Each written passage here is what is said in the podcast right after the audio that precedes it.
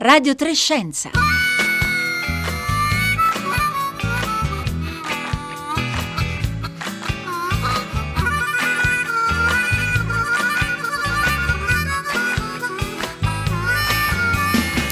Buongiorno, buongiorno da Pietro Greco e benvenuti a Radio Trescenza. Dunque, oggi vi raccontiamo di una grande impresa, grande proprio nel senso letterale del termine, perché ha coinvolto 1300 ricercatori di 37 paesi eh, diversi, tra questi 35 italiani. Allora, tutti questi ricercatori nel corso di una decina di anni hanno sequenziato, poi scopriremo cosa significa precisamente sequenziato, 2658 genomi di, di 38 tumori eh, diversi e li hanno sequenziati questi genomi per intero, perché nel genoma c'è una parte cosiddetta codificante, cioè che contiene i geni che poi hanno le informazioni per la produzione di proteine, e anche una parte la più grande che non è codificante. Bene, loro lo hanno sequenziato tutto e poi lo hanno comparato, lo hanno comparato con i genomi di eh,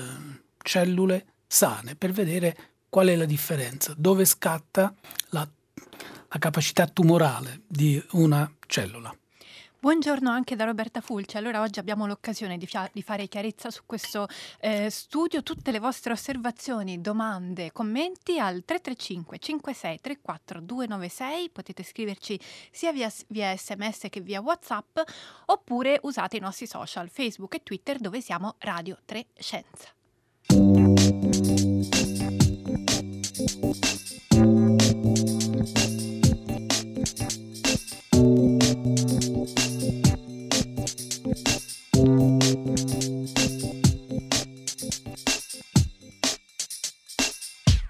Allora, il sequenziamento completo di, di tutto il DNA di 2658 genomi di 38 tumori diversi.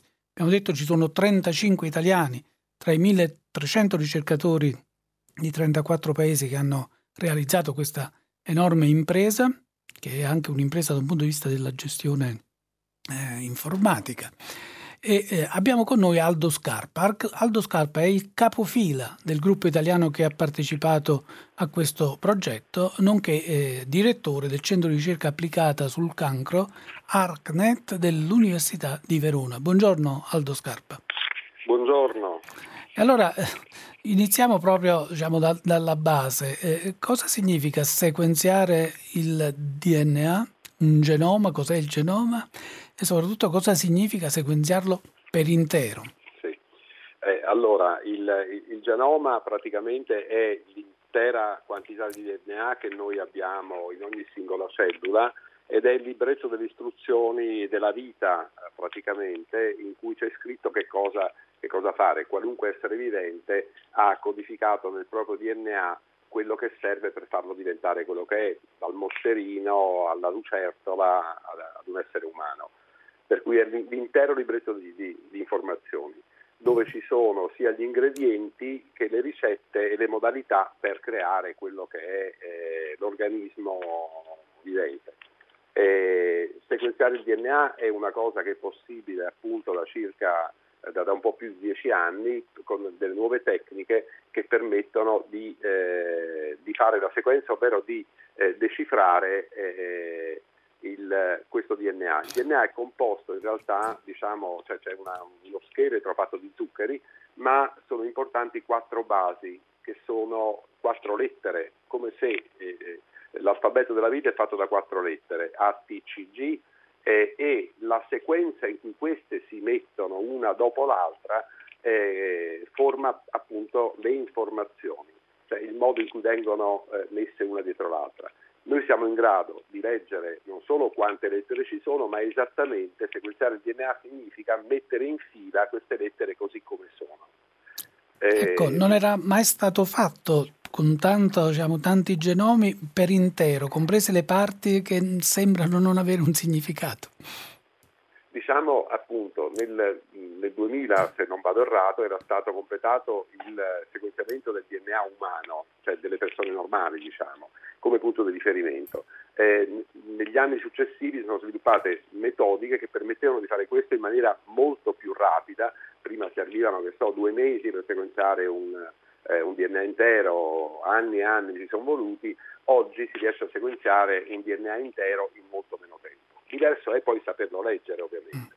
Allora, il, questo, questo, progetto è nato innanzitutto con questo consorzio internazionale del genoma sul cancro da un'idea molto diciamo, interessante, geniale se vogliamo, di un, uh, di un canadese eh, Tom Hudson e un australiano che oggi lavora a Glasgow, ma al tempo lavorava in Australia, che si chiama Bianchi, e hanno ideato questo progetto che significava mettere insieme eh, tutti i paesi che potevano partecipare dei gruppi che fossero finanziati da strutture pubbliche, Ministero dell'Università e o della ricerca eh, o della salute eh, e che eh, fossero d'accordo eh, su due aspetti. Uno che appena si avevano i dati questi diventassero pubblici e potessero essere usati da, da tutti gli altri ricercatori. Eh, e la cosa più interessante ancora è che eh, si, si era stabilito al tempo che ogni paese si interessava di un tumore perché c'è bisogno, si immagini, eh, di clinici, di anatomopatologi, di bioinformatici, di biologi, eh, diciamo un, gruppi multidisciplinari molto aperti che andavano ad esplorare un mondo inesplorato e bisognava creare le condizioni perché potessero collaborare senza farsi concorrenza. Quindi assegnando ad un paese, ad ogni paese un tipo di tumore permetteva a tutta questa gente di mettersi insieme, di avere la voglia di arrivare a, a, perché ognuno aveva un, il proprio campo di, di, interesse e questo è successo, è stata una grande cosa. Immediatamente dopo, dopo alcuni anni, eh, negli Stati Uniti hanno fatto un, un, consorzio statunitense che si chiama TCGA e i due nel giro di pochi anni, questo è accaduto intorno al 2012-13, eh, ci si incontrava praticamente ogni nove mesi eh, era stato deciso i nove mesi classici, sono i nove mesi della vita eh, umana, no? della riproduzione certo. umana, in modo che potessimo trovarci, fare il punto della situazione e, e accelerare il più possibile i risultati. Detto questo, sono stati sequenziati eh, più di 40.000 genomi, 40-50.000 di tumori e eh, con il corrispondente DNA normale delle stesse identiche persone, proprio per capire cosa accadeva nei tumori. Poi che avessimo le informazioni complete, la parte difficile è stata questa, cioè di coordinare e di mettere insieme le informazioni non soltanto sui tessuti, sui materiali che si usavano, ma anche tutte le informazioni cliniche eh, di andamento, eh, eccetera, per essere brevi, e le informazioni più complete le abbiamo avute su questi 2658 casi che poi sono stati utilizzati appunto per cercare di capire cosa accade eh, in ogni ecco, singolo al, tumore e nell'insieme. Aldo Scarpa, ci sono state delle differenze eh, tra eh, i genomi eh, di cellule tumorali e i genomi di cellule sane? Eh, assolutamente sì, perché eh, quello che succede è questo, lo sappiamo già da tempo. una cellula diventa tumorale perché ha mutazioni nel suo libretto delle istruzioni.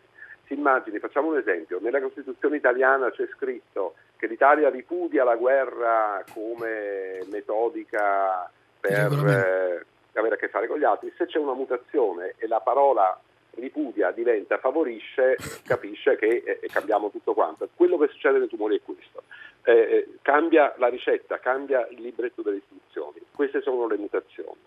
Eh, e quindi siamo andati a mappare tutte le mutazioni che ci fossero all'interno di questo genoma per tanto tempo noi abbiamo studiato quell'1% di genoma che codifica, come diceva lei all'inizio, per le proteine, che sono eh, gli elementi fondamentali, i mattoni diciamo, delle, delle cellule, e abbiamo scoperto, eh, in, soprattutto all'inizio, eh, eh gli ingredienti sbagliati, cioè la, eh, in quell'1% c'erano le proteine che avevano degli errori e che sono quelle che provocano lo sviluppo del cancro.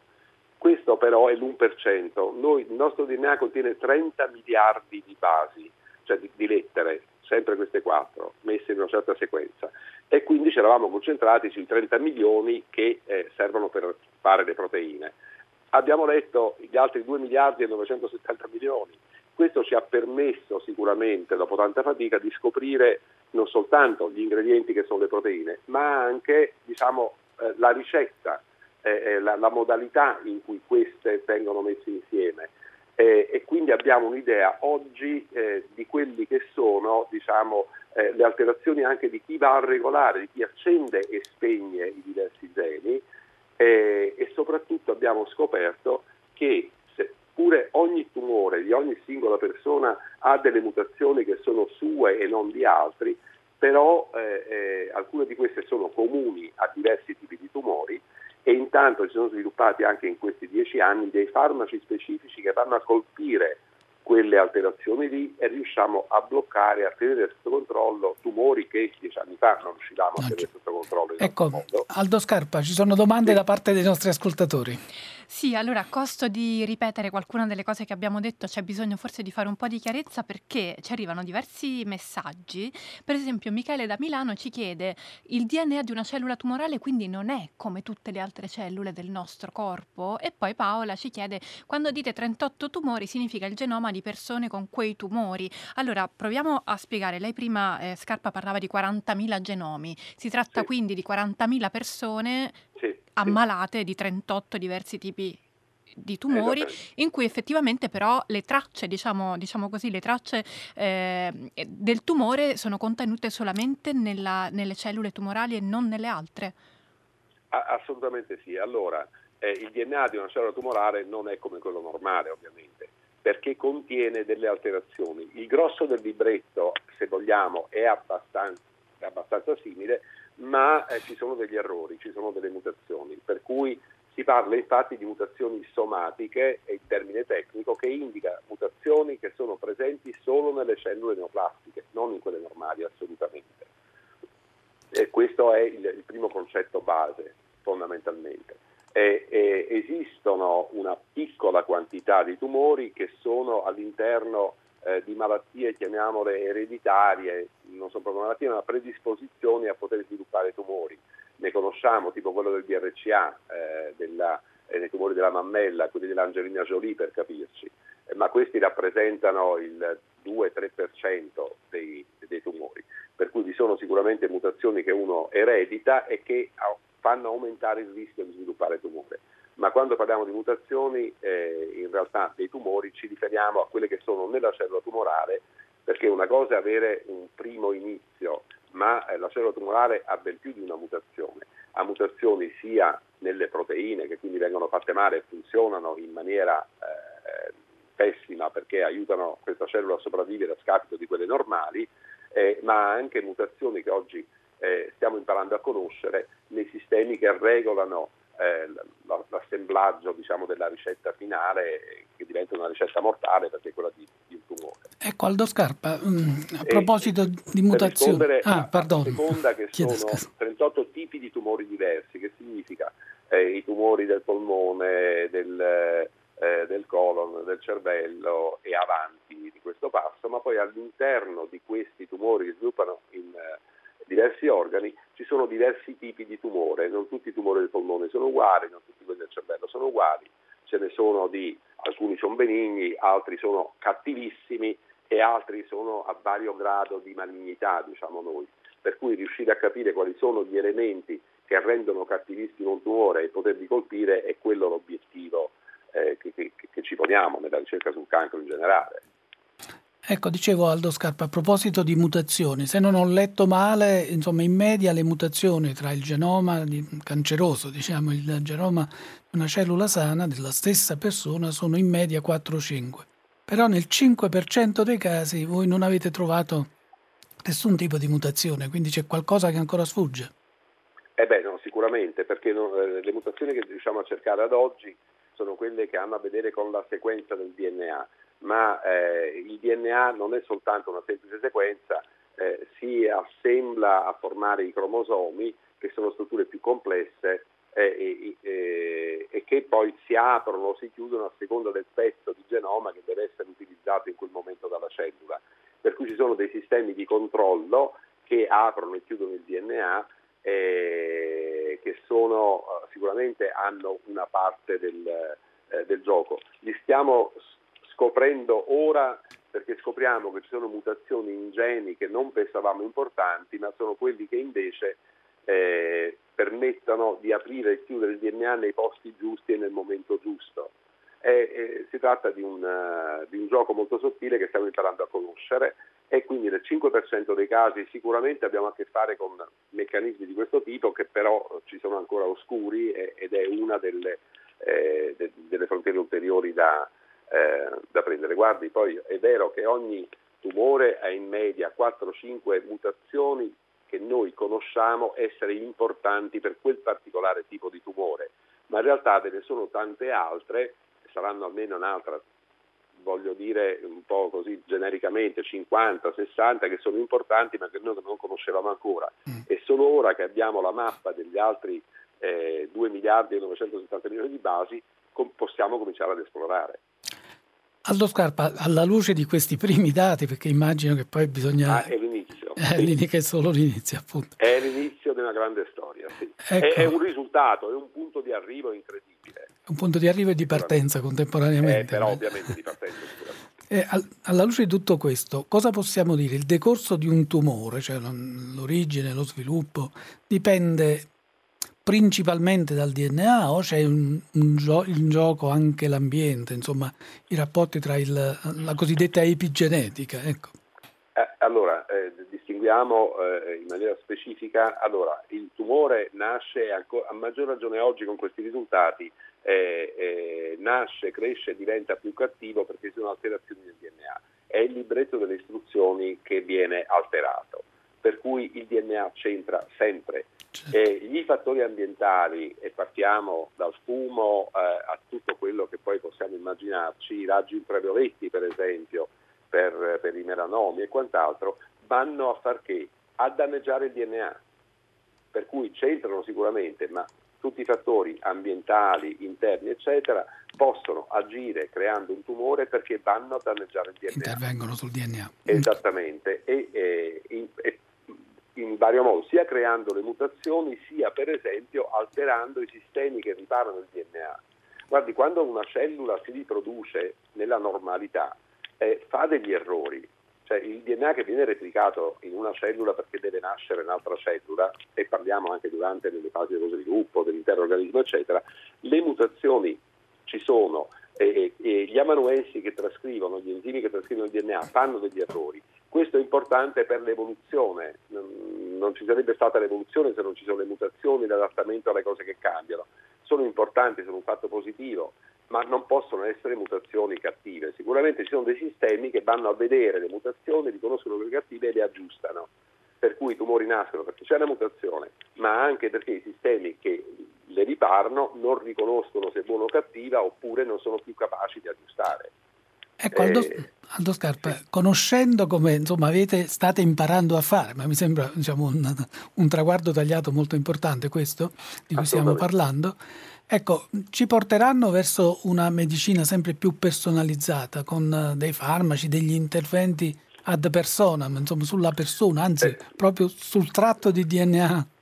Sì, la, allora già esistono dei farmaci per cui ci sono tumori del polmone che hanno mutazioni dell'EGFR, io uso dei termini ma, eh, tanto, che sono precisi, ma per capirci non tutti, sono un 20%, quelli hanno un farmaco contro quella, ma, eh, eh altri tumori hanno le traslocazioni di ALK, eh, c'è un farmaco contro questo ALK, altri hanno, per cui diciamo che 10-15 anni fa non avevamo niente, oggi abbiamo tanti eh, farmaci che colpiscono in maniera specifica queste alterazioni.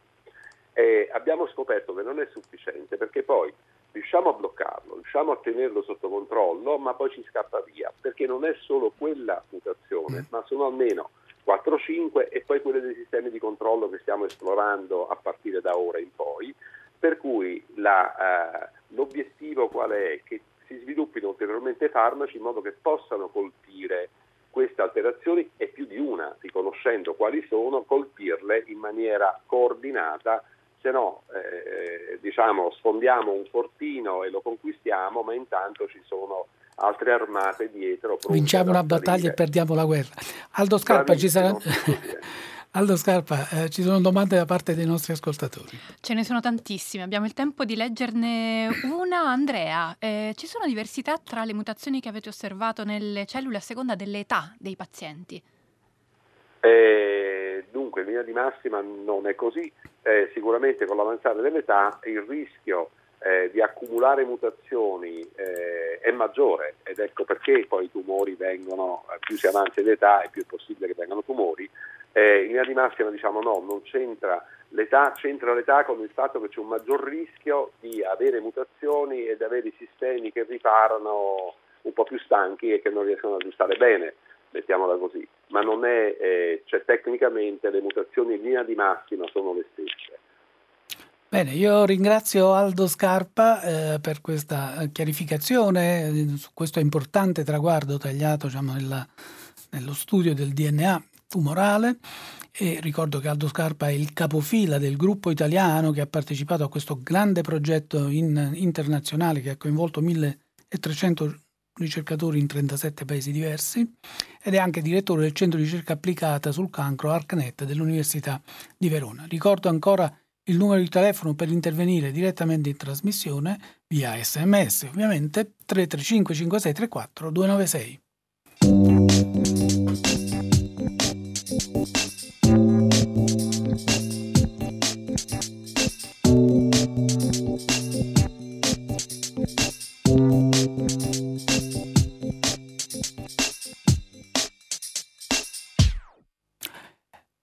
10 al 16 febbraio la responsabilità sociale RAI sostiene la campagna nazionale di sensibilizzazione e raccolta fondi per il tuo cuore, per la prevenzione e la ricerca sulle malattie cardiovascolari, promossa dalla Fondazione per il tuo cuore dei cardiologi ospedalieri ANCO. Stiamo per parlare di un'altra grande malattia che colpisce eh, molte, molte e molte persone. Ogni anno in Italia, pensate, sono 240.000 le persone che muoiono per malattie cardiovascolari. È la maggiore causa eh, eh, di morte. E allora per contrastare questa, questo tipo di malattia, la Fondazione per il tuo cuore dei cardiologi ospedalieri italiani si impegna in questa campagna a cui partecipa la eh, RAI.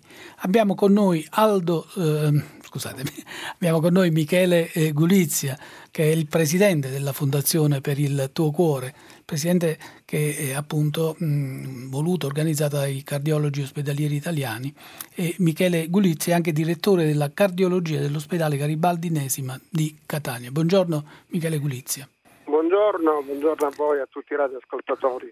Allora ci dice perché è importante questa campagna? Quali obiettivi ha?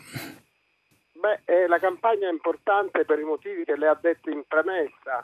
Sono 240.000 i soggetti che in Italia ogni anno muoiono per malattie cardiovascolari che restano la prima causa di morte eh, nel nostro paese senza distinzione fra uomini, donne, anziani, giovani, bambini è ovviamente una strage a cui possiamo sicuramente dare uh, un, un senso e uno stop. Noi agendo sulla prevenzione cardiovascolare e riducendo l'impatto dei fattori di rischio uh, cardiovascolari, ipertensione arteriosa, ipercolesterolemia, obesità, sedentarietà, abitudine al fumo di sigaretta e soprattutto un consumo inadeguato di carboidrati, zuccheri e combattendo l'inerzia, la sedentarietà e quindi l'obesità, possiamo ridurre del 70%, bada bene, del 70% questa mortalità. Che è tantissimo il 70%, quindi vale davvero eh, la pena impegnarsi.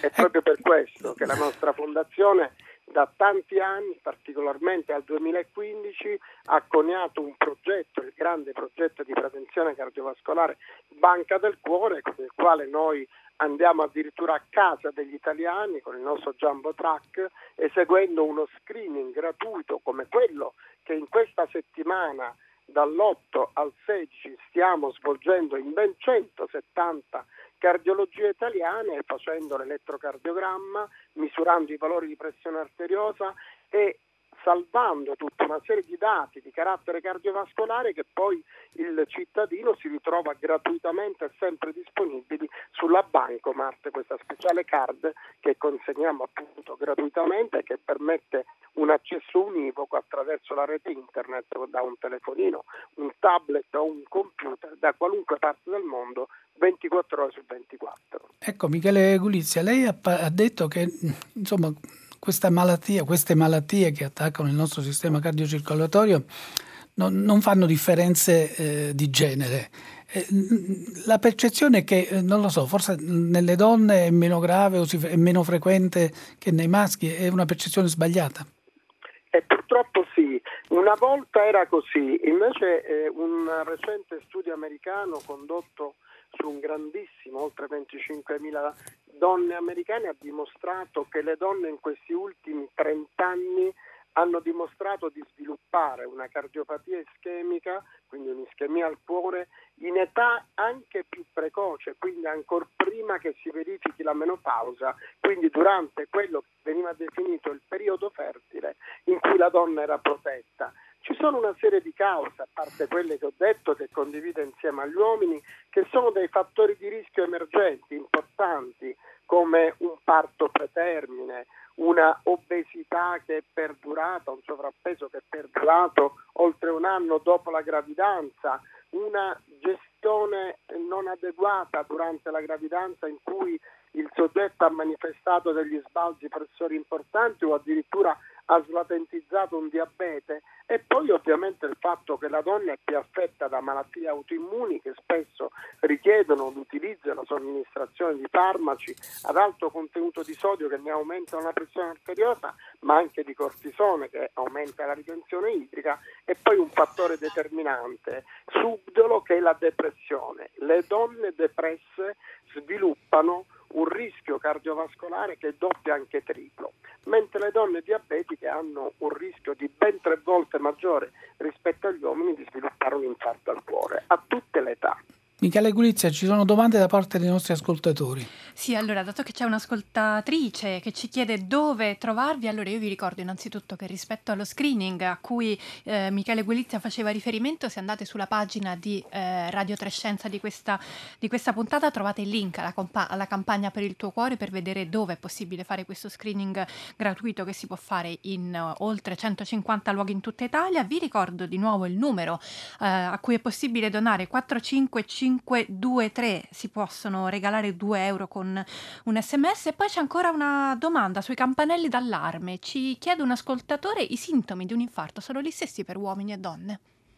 Sì, sono assolutamente gli stessi, un dolore al petto improvviso, lacerante, che perdura, ma anche una difficoltà a respirare, soprattutto durante uno sforzo, sono dei sintomi che non vanno assolutamente trascurati. Spesso questi sintomi però nella donna possono essere più sfumati e purtroppo le nostre donne tendono a curare di più gli uomini, mariti, compagni, piuttosto che curare se stesse. Addirittura risulta che ne parlano anche meno col medico. Più del 60% delle donne che hanno avuto un infarto aveva parlato poco col medico dei sintomi che premonivano appunto l'insorgenza di un infarto, mentre le donne sono molto più spaventate dal tumore del seno che ormai oggi non va assolutamente trascurato, anche questo va prevenuto, ma che ovviamente fa molto meno morti di quante non ne facciano le cardiopatie ischemiche. Ecco, c'è stato un cambiamento di stili di vita delle donne che ha portato le donne anche ad avere una maggiore frequenza eh, di, di, di accesso a questa malattia. Certo, le donne da sempre portano in grembo i bambini e questa è un'attività mm. tipica della donna che non può essere demandata a nessuno. La donna spesso poi rientra a casa e una famiglia che aiuta, che accudisce, però ha ereditato non solo il lavoro dell'uomo, ma spesso anche i vizi dell'uomo, l'abuso di alcol, il consumo di sigarette che è crescente, il consumo di sigarette è molto più crescente nelle donne che non negli uomini, gli uomini abbandonano più facilmente l'abitudine tabaggica e le donne sono in aumento. E poi le donne aumentano anche di più il proprio peso riducendo quella che è l'attività fisica consumando spesso anche troppi dolci che aumentano i trigliceridi, aumentano il sovrappeso e quindi favoriscono la sedentarietà.